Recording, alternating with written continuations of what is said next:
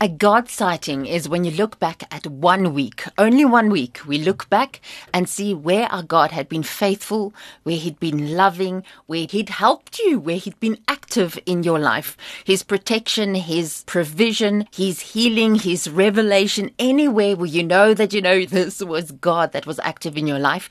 And we tell it as testimonies because the Word of God says we overcome evil by the word of our testimony and by the blood of the Lamb. And we make His name famous so that people hearing our stories will know that this God is living, that He is good, He's a loving God, and they need to get to know Him right away. So we do this once a week, and these are your stories for this past week.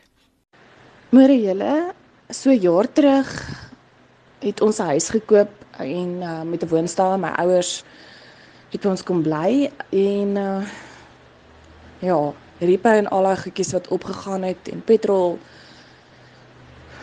alles alles het net opgegaan. En my ouers ons sorg vir my ouers ook. Uh, het dit so 'n bietjie finansiëel my en my man se bietjie baie gesqueeze.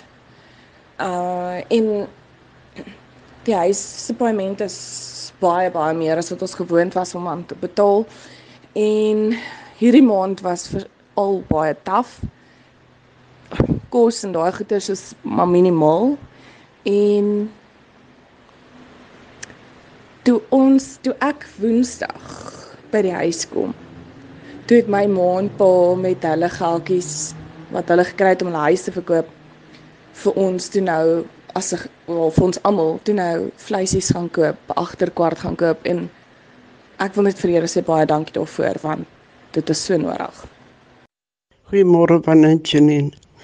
Ek kan nie weer anders as om net ons Abba Vader se naam groot te maak nie hierdie maand was vir my 'n baie kwai stormmaand gewees oor goed wat gebeur het met my vorige kar wat ek verkoop het voordat ek my Jesus kar gekry het en waar ek in sak gevoel het ek moet gaan sit in sak en as van moedeloosheid en hoe die Here net op 'n bonatuurlike manier vir my deur gekom het met finansies. Ek staan verstom as ek sien hoe Abba Vader vir my deurgekom het. Dan kan ek net weer sê, Koning Jesus, daar is net niemand, niemand soos U as 'n voorsiener en helper nie. En dan vanoggend ek buite kom, die mooiste vierwit blom wat Here net vir my kom gee het vanoggend. Shalom, sorry. Môre Janine, Alida van Meyerton. Ja, ek wil graag Johannes 16 vers 33 moet julle deel en jy en ehm um, Wynand het in die week ook daarvan gepraat. Dit het ek vir julle gesê dat julle in my vrede kan hê. In die wêreld sal julle verdrukking hê, maar hou goeie moed. Ek het die wêreld oorwin. En daarop kan ek net sê amen en amen. So ons moet ophou om te voel die lewe is vir ons een groot moeite. Ons moet elke dag kyk vir uitdagings en ons ons moet ons probleme oorkom en oplossings kry daarvoor. En net vir die Here sê dankie Here dat ek elke dag na U toe kan kom en vir U my probleme gee en ek weet U gaan vir my voorsien want U beloof dit in U woord vir ons. En daaroor sê ek net amen en amen Alida Meyerton. Goeiemôre julle, is Dionie van Jimiston. My God sighting vir die week wat ek met julle wil deel is net ver oggend ek opstaan en stil word voor God, toe kry ek hierdie boodskap hier vir die lesingkie Bybelstukkie wat God sê gaan lees op Jesaja 46 vers 4 wat sê ek sal by ek is julle God, ek sal julle God wees deur julle hele lewe tot julle stok oud is sal ek julle dra. Ek het julle gemaak, ek sal julle ook vir julle sorg. En na die week se harde werk druk by die werk, druk finansiëel, oralste net druk. Wonder mens baie keer hoe gaan mens deur alles kom? En ek werk toe ry Janine se wonderlike boodskap, die oggendboodskap hier ook op die radio van nou uit wat ek net kan opsom van volhard. As jy dink daar is nie meer uitkoms nie, daar's nie uitweg nie. God is daar. As jy dink jy's op die randjie van die laaste stukkie en daar's nie meer uitkoms nie, God is daar. Hoe jy 'n wonderlike week verder, wonderlike naweek. Dankie vir julle boodskap. Totsiens. Good morning. I also just want to give praise and glory and honor to the Lord for what He has done for us this week. My name is Ereline van der Merwe. Uh, God has been so great to us in this week. My son has his own taxi and there had been accidents and shooting of taxis and we've been covering our son and we've been covering our children and every time every single time God has just directed him a detour from where the incidents took place and God has just so gracefully protected my child. Yesterday they shot someone uh, dead and this and I was so in awe of what God has done. God has redirected him. I just want to say thank you to God. In my work this week, God has just been pouring out his blessings in giving me grace in making me successful this week. God is awesome. Goeiemôre family. Ja, my God sighting vir die week. Um nogal amazing dit dit voel soms asof ons die hele tyd vir ander mense betaal maar ons kry nie kans om onsself te betaal nie. En um hierdie week sê die skool vir ons, hulle stuur vir ons 'n mooi e-mail dat ons is uitstaande met skoolgelde en uh toe ons nou 'n bietjie geondersoek het en gequery het, toe kom dit eintlik uit dat um ons betaal nog 'n heel jaar uh ekstra elke maand 'n bietjie bietjie sonder dat ons weet. En uh toe kom dit nou so uit dat in plaas van dat ons net die skool R800 skuld is ons skoolgelde vir die res van die jaar uh net R600 in plaas van jy weet hoeveel kos skoolgelde. Maar ja, net die Here nou bo natuurlik voorsien dat vir die res van die jaar hoef ons nou net R600 te betaal in plaas van om R800 te skuld. Uh nou ons is so dankbaar vir die Here en ons dankie dat dit in sy hande is. My my gebed letterlik in die oggende is is dat die Here sal voorsien in skoolgelde en daar het ons dit. Uh bo natuurlik. Lekker dag. Goeiemôre Wynand en Janine en luisteraars. Ek het 'n paar goed waaroor ek bid en paar uitdagings en ek bly vir die Here sê dat ek weet niks is by hom onmoontlik nie. En soos wat ek deur die week bid, elke nou en dan bly ek bid, Here, ek weet niks is vir U onmoontlik nie. Ek weet U kan hierdie oplos.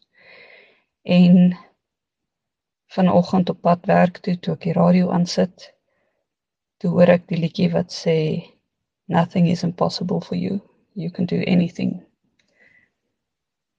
So Ja, baie dankie vir julle dat julle daai liedjie gespeel het. Ek weet dit dit die Here is wat deur julle gewerk het vanoggend. Jandine en Wynand. Die hand van die Here is met my hierdie week gewees. My man het gesê ek mag nie na kerk toe gaan nie. Ek het reg hierdie week gebid en dankie Here Jesus, hy het gesê ek mag weer kerk toe gaan. Hy wil my nie van die kerk afhou nie. Ek moet net nie weer loop nie. Want ek loop deur die lokasie en hy hy is baie bang daar gebeur iets met my.